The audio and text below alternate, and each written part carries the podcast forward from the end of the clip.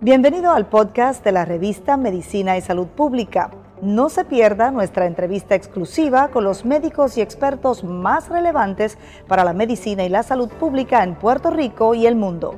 Si desea ver este podcast en vídeo, puede hacerlo en nuestro canal de YouTube Revista MSP.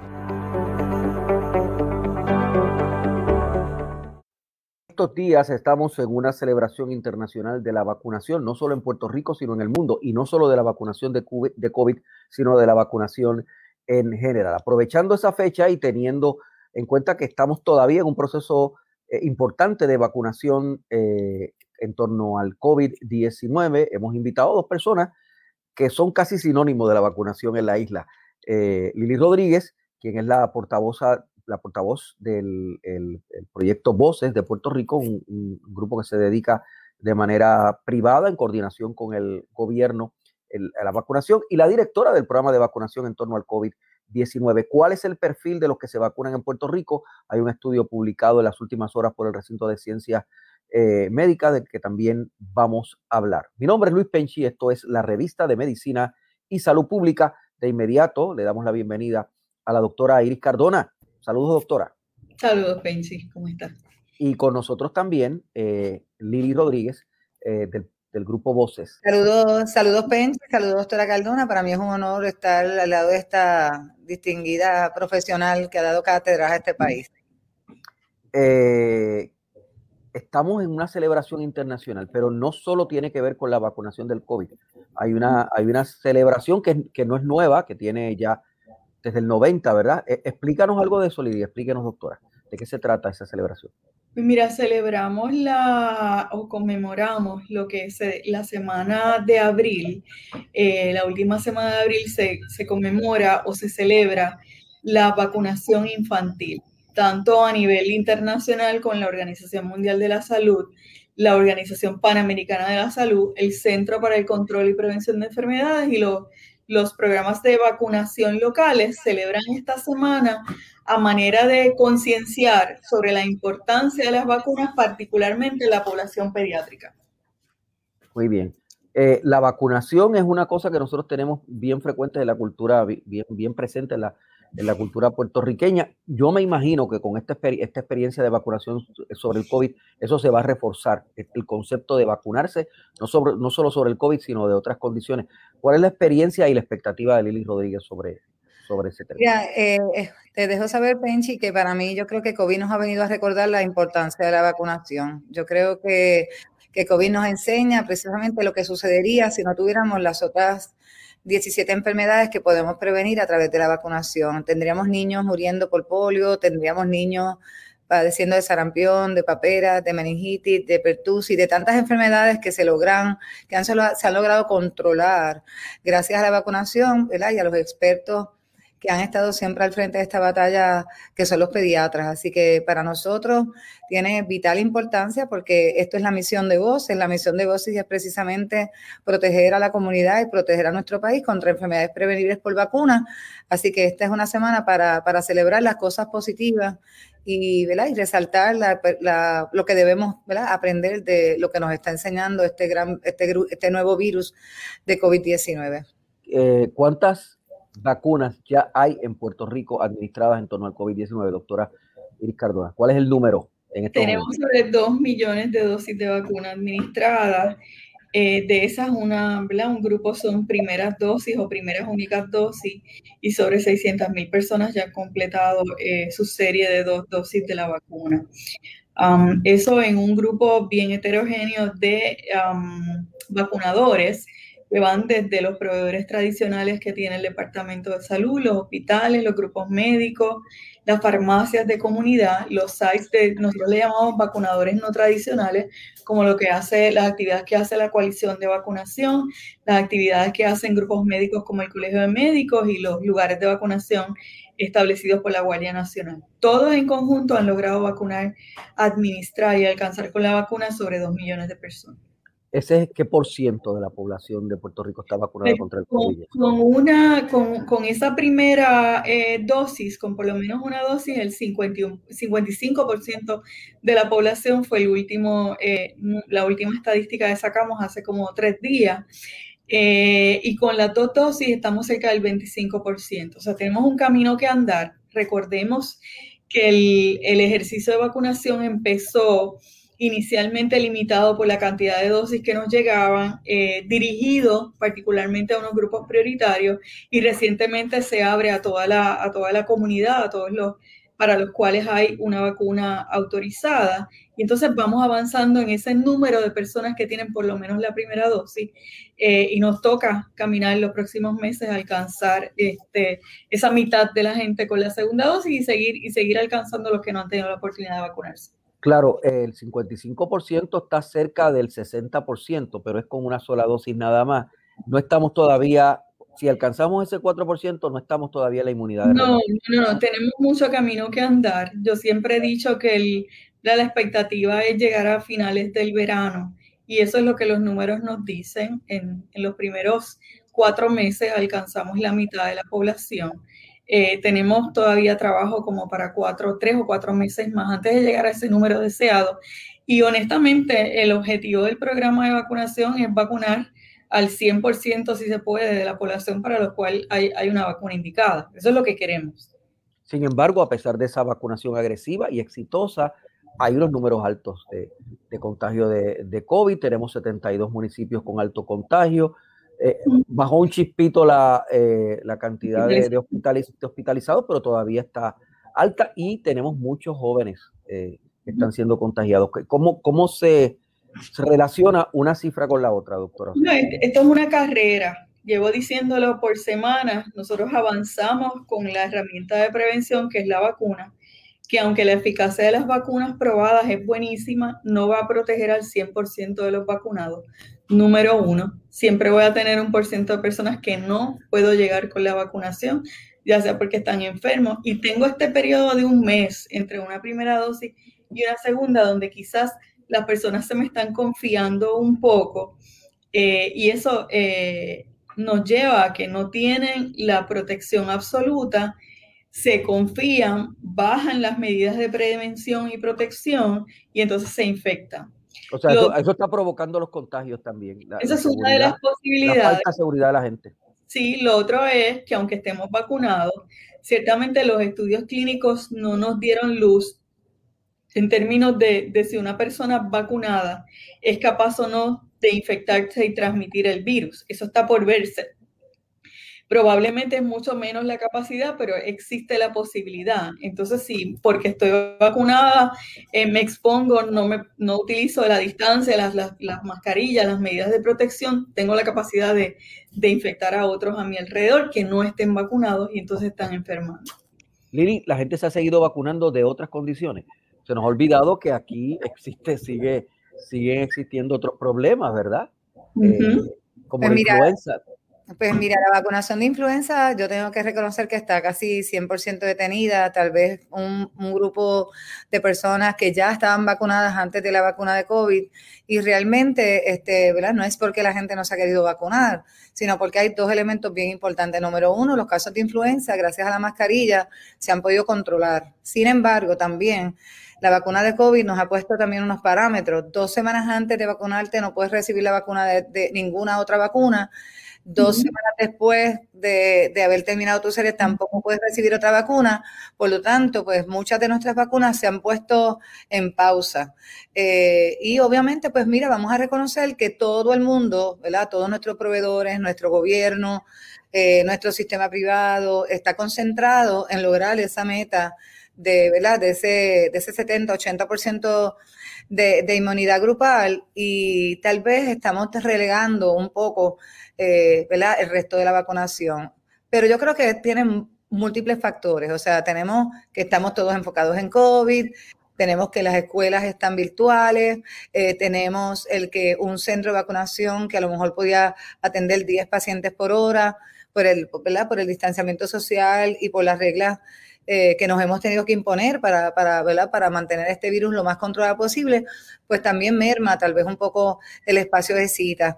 Así que básicamente, ¿verdad? Ese, esa es la, la razón de ser de por qué a esta semana le vamos a dar tanta importancia porque le queremos recordar a las personas que no podemos dejar de recibir nuestras vacunas de rutina, no podemos dejar de vacunar a nuestros niños, no podemos dejar de vacunar a nuestros adolescentes y continuar con esos itinerarios de vacunación que establece ¿verdad? Eh, el, Comité Asesor de Inmunización, el Centro para Control de Enfermedades, que el Departamento de Salud eh, los, ¿verdad? nos los recuerda a través de los itinerarios este, para, todas las edades. Así que, ¿usted, cree, ¿Usted cree que cuando terminemos o, estemos en un momento óptimo de vacunación para verano, nos dice la doctora, o finales del verano, nos dice la doctora Cardona, ¿se puede reanudar la vacunación de influenza y de otras condiciones?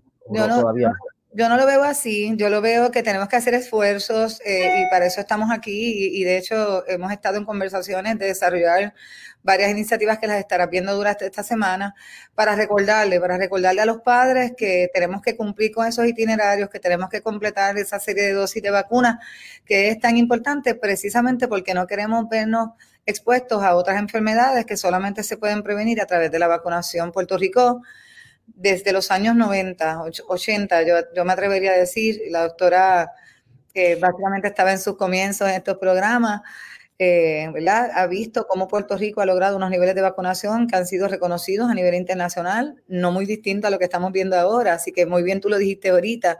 Este, vamos a un buen paso. Puerto Rico lo está haciendo bien, a pesar ¿verdad? De, ¿verdad? de ciertos tropiezos que se puedan tener. Y no es casualidad que Puerto Rico esté colocado entre los primeros siete lugares del mundo entero que están logrando niveles de vacunación. Eso no nace de la nada. Hay un plan eh, que muy bien, la doctora lo ha mencionado en varias ocasiones y ha sido la gestora de este plan con su equipo de trabajo. Y adicional, pues todos los que estamos colaborando estamos trabajando para que ese plan sea implementado y se logre en el tiempo que se requiere. En agosto hay todavía la expectativa de que comiencen las clases presenciales. Y entonces para agosto los niños deben, deben estar vacunados con, para otras condiciones, no, no solo para COVID. ¿Eso se podrá lograr? O sea, se podrá lograr que los niños que comiencen en agosto con clases presenciales sean vacunados para las otras condiciones que se les requiere. Es eh, correcto. Es correcto. E, esa, eso es lo, lo, a lo que debemos aspirar.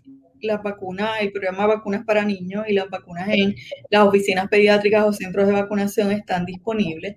Algo de lo que ha pasado es, es que quizás esos primeros meses de, de esta pandemia con las leyes de o las reglas de quédate en casa, no salga. Número uno, cerró o, minimizó el horario de los, programas de vacunación, de los centros de vacunación. Segundo, teníamos miedo a salir. No obstante, eh, una de las cosas que hicimos, uno de los retos mayores fue defender ese servicio de vacunación regular eh, para niños, adolescentes adultos como un servicio esencial. Los centros de vacunación están abiertos, quizás hay algunos que se están concentrando en acelerar la vacunación contra COVID-19, pero el resto de las vacunas están disponibles. Están abiertas por los seguros médicos, el programa de vacunas para niños vacuna a todos los, todos los elegibles o todos los beneficiarios del seguro de salud del gobierno y los que no tienen acceso a un seguro eh, de salud. O sea, no hay barreras económicas no hay barreras de falta de servicio porque están, y el llamado es no solo para la escuela, o sea, los niños pequeños, los niños que están naciendo, eh, que están cumpliendo sus dos meses, sus cuatro meses, sus seis meses, hay que traerlos a recibir su, su, serie primaria de vacunación también. Hablando de barreras económicas, un estudio divulgado en las últimas horas por el recinto de ciencias médicas dice que en esta etapa de la vacunación o en la primera etapa de la vacunación, el, el, proyecto de investigación continúa, pero lo, detuvieron para como que tomar una foto de, del quién se ha vacunado. Eh, el 47% de los vacunados tienen ingresos de más de 60 mil dólares. La mitad de eso tienen ingresos de 20 mil dólares.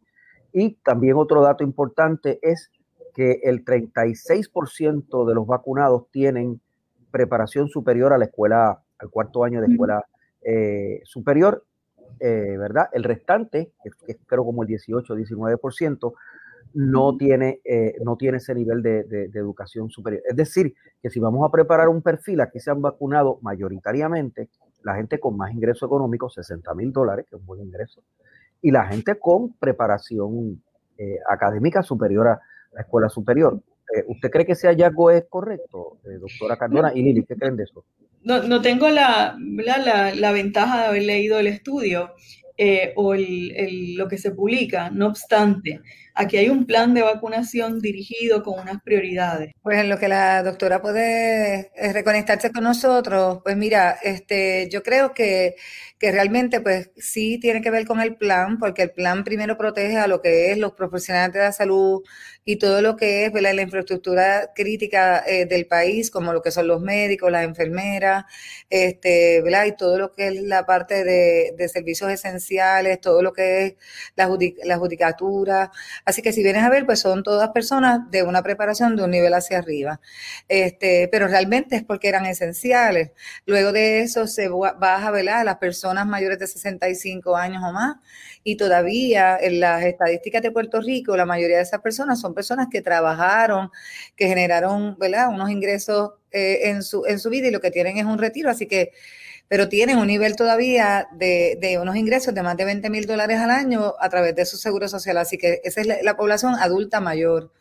Sin embargo, yo tengo que reconocerte, Penchi, que nosotros, particularmente en el caso de Voces, pues nosotros nos dimos cuenta que había una población que no estaba llegando hacia los eventos masivos que se están realizando y le presentamos al Departamento de Salud un proyecto para empezar a llegar a los residenciales de vivienda pública este, para llegar a esta población adulta mayor que todavía por falta de transportación no mm. estaba pudiendo llegar a, a, los eventos. Así que esto de, ya... De hecho, de, hecho eso, eso se menciona en el informe o, o es el análisis que hace la investigadora. Dice que es posible que el asunto económico esté relacionado, eh, el asunto económico, la brecha económica que se ve en el proceso de vacunación puede estar relacionado con la falta de acceso a transportación eh, y el asunto educativo también puede estar relacionado porque eh, a mayor educación la gente parece tener más propensión a vacunarse, a menor educación la gente tiene dudas sobre la, sobre la vacunación y algunos le tienen todavía miedo, Lili.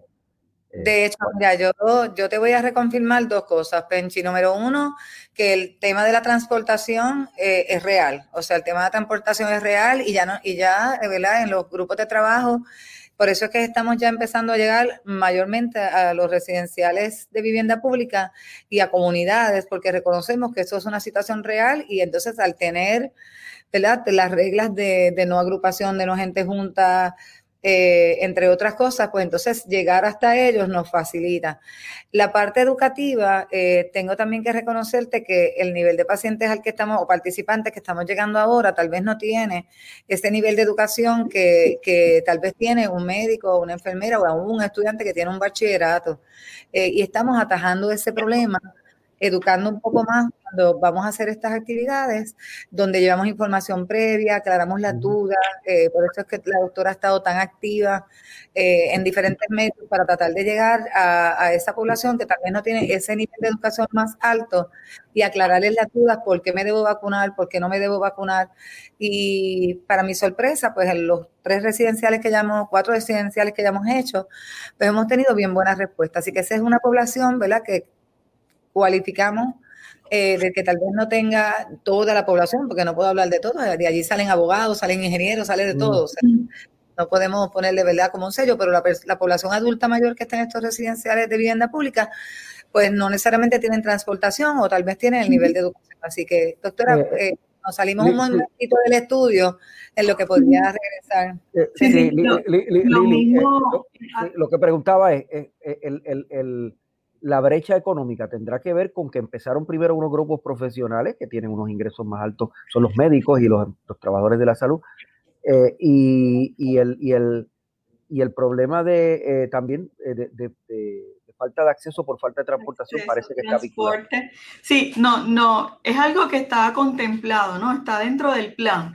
Lo que pasa es que las prioridades hablaban primero de los trabajadores de la salud, los first responders, entonces entra esa, famosa fase, fase 1B que amén de una serie de, de trabajadores esenciales, también incluye al adulto mayor. No obstante, nosotros hemos tratado eh, dentro de la ejecución del plan de llegar a otros sectores. Y por ejemplo, cuando visitamos comunidades buscando las personas sin hogar, y las personas en, en albergues, nos dimos cuenta que dentro del grupo de adultos mayores, dentro de esas comunidades, a veces en campos, pero a veces también en zonas urbanas, pero bien particulares, que las personas no salen de ahí. Eh, no solamente residencial público, hay, hay comunidades, hay barriadas y, la gente no sale de su casa. Y estamos dirigiendo esfuerzos para eh, lograr el acceso a todos los sectores. Ciertamente estamos trabajando con eso. ¿Cuál ha sido la experiencia en, la última semana, las últimas semanas con respecto a la vacunación de gente más joven? Eh, de gente joven están, están buscando el servicio. Eh, recuerda que se abrió y, todavía las vacunas se dirigen eh, en más o menos la, en una proporción de la mitad al sector de trabajadores esenciales, trabajadores en la industria de manufactura, la industria de la farmacéutica, lo que es la industria de alimentos. Todavía estamos trabajando con eso. Y, y la otra mitad abierta ¿no? a, la, a las citas de vacunación. Los, los más jóvenes están yendo a vacunarse a, a farmacias. Tenemos sobre 200 farmacias dando el servicio en un periodo ¿no? de tiempo bastante amplio por cita, ordenado y está funcionando muy bien. Las farmacias de Puerto Rico, según los datos que tenemos, han administrado ya cerca de medio millón de esas dos millones de dosis, han administrado cerca de medio millón. Tenemos programas dirigidos como eh, lo que es el Departamento de Defensa y los, los hospitales o clínicas de veteranos están vacunando también a ese sector de la población que tiene los servicios de la administración de veteranos. Y, hay, muchos, múltiples esfuerzos eh, abiertos y otros más dirigidos y, nosotros nos sentimos confiados ¿no? en que la población de Puerto Rico al final del día, no importa lo que digan en este momento, este, vamos a terminar vacunando a la mayor parte de los puertorriqueños. ¿Qué porción de la gente joven eh, se ha vacunado? ¿Hay alguna estadística que nos... Mira, eh, sí, hemos alcanzado con una dosis de la vacuna este, cerca de un 6-7% de la población de, de los pequeñitos, los que tienen de, de 16 a 19 años, un 25% de la población de 20 a 29 años, un 30%, a mayor edad vamos subiendo en esos porcentos, un 30% de los que tienen 30 eh, a 39 años, 40-49 es un 37, 50-59 un 45, la mitad, casi la mitad. Y entonces ya cuando llegas a, los 60 años, pues tienes el 67% de ese sector, el 88% de los de 70 79 y el 72% de los mayores de 80 años, que en este número que te estoy dando no está incluida la vacunación que se dio en los lugares de cuidado prolongado, donde las personas tienen mucha más edad. Eh, porque no tenemos los datos todavía segmentados por edad. No obstante, eh, esperamos que esa, esa especie de, pirámide pues, pues, cambie. Recordemos también que la población de Puerto Rico, el grueso de la población es gente mayor. Eh, son mayores de 50 años según los datos del censo, así que nos vamos moviendo en, esa dirección. ¿Hay algún pueblo de Puerto Rico que haya alcanzado, haya, haya alcanzado ya la, la, inmunidad de rebaño. Vieques, por ejemplo, ¿se puede hablar de Bueno, Vieques y Culebra se ha vacunado la mayoría de la población. En las dos islas municipios se llevaron ejercicios dirigidos. Creo que hay un, hay un sector de Vieques eh, bien, bien poco, son bien pocas personas que recibieron una primera dosis y están pendientes de la segunda. No obstante, en Vieques se han vacunado cerca de casi 5, 4 mil y pico de personas con ambas dosis, que es casi la totalidad de la población. y se puede Culebra, de de rebaño allí. y Culebra igualmente, igualmente. Este, en el resto de los municipios, el área metropolitana, tenemos, por ejemplo, municipios como Bayamón, como Carolina, que están cuando, cuando miras la gente que ha completado la serie de vacunación, pues estamos en un 30-37%. Eh, municipios em, de mucha población como San Sebastián, también tenemos esos números, pero el, el grueso está en en el promedio, que yo te dije que era un 25%, pues tengo municipios que tienen 19, tengo municipios que tienen 22, tengo municipios que tienen 27%, hablándote de, haber, habiendo alcanzado la, la, serie completa, sea de una o de dos dosis. Pero eh, esto es un proceso que siempre se dijo que nos iba a tomar unos meses y estamos en esa dirección. Gracias, doctora, y gracias, Iris. Gracias por estar con nosotros. Creo que ha sido una información muy valiosa. Hay que seguir celebrando la semana de la inoculación. Vacunación. Gracias, a ustedes. Gracias a ustedes. Iris Cardona, eh, eh, e Iris, eh, debo decir, y, y, Lili Rodríguez con nosotros. Mi nombre es Luis Penchi, para la revista de Medicina y Salud Pública. Aquí cubrimos la ciencia, porque la ciencia es noticia.